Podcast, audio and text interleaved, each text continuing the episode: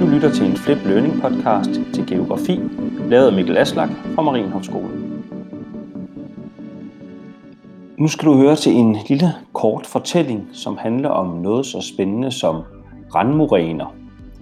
Og randmoræner øh, lyder måske ikke så spændende lige på ordet, men det er faktisk et ret fantastisk fænomen, som øh, man særligt kan se øh, i Danmark. Og øh, randmoræner, de hedder rand, fordi de var lige i randen, altså i kanten af de store gletsjere, som øh, bevægede sig hen over Danmark i, øh, i de seneste istider. Og når sådan en stor gletsjer, nogle steder 2-3 km tyk gletsjer, øh, bevægede sig hen over Danmark, så skurede den i landskabet, øh, den bevægede sig henover, altså flyttede rundt på de materialer, som landskabet var dannet af. Og der, hvor den så øh, ender, altså der, hvor den ikke rigtig kommer længere, der har den skubbet noget materiale op foran sig.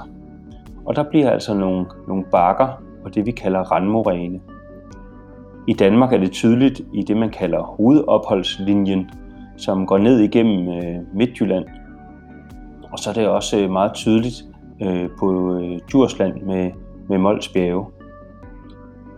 Øhm, randmorænen er øh, tydelig på, at det typisk er nogle forholdsvis stejle bakker, og det er de også blevet ved, at øh, gletsjeren har stået og trukket sig lidt frem og tilbage, øh, hvor at det har blevet varmere og koldere, så det har ikke bare været en gang frem og en gang tilbage, så de har stået og skuret lidt frem og tilbage og lavet de her øh, ret markante bakker nogle steder i landskabet.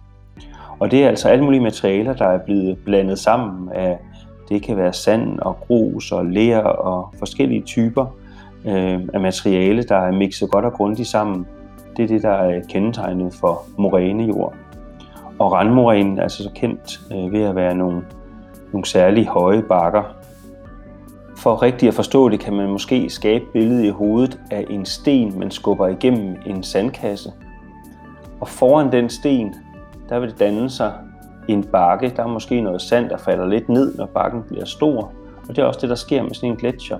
Og under gletsjeren vil der blive sådan en forholdsvis øh, flat, øh, når den skuer hen over øh, overfladen. Øh, det, der så også sker ved randmorænen, når gletsjeren begynder at smelte, det er, at vandet det fosser ned øh, fra øh, randmorænen og ned over det landskab, som ligger foran, som så også vil blive forholdsvis fladt, og der vil komme ligesom nogle tunneldale igennem den her randmoræne, som kan være øh, nogle store lavninger, som man kan se i landskabet.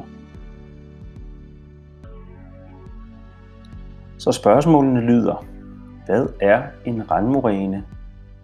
Hvad består en randmoræne af? Og hvornår øh, opstod randmorænerne?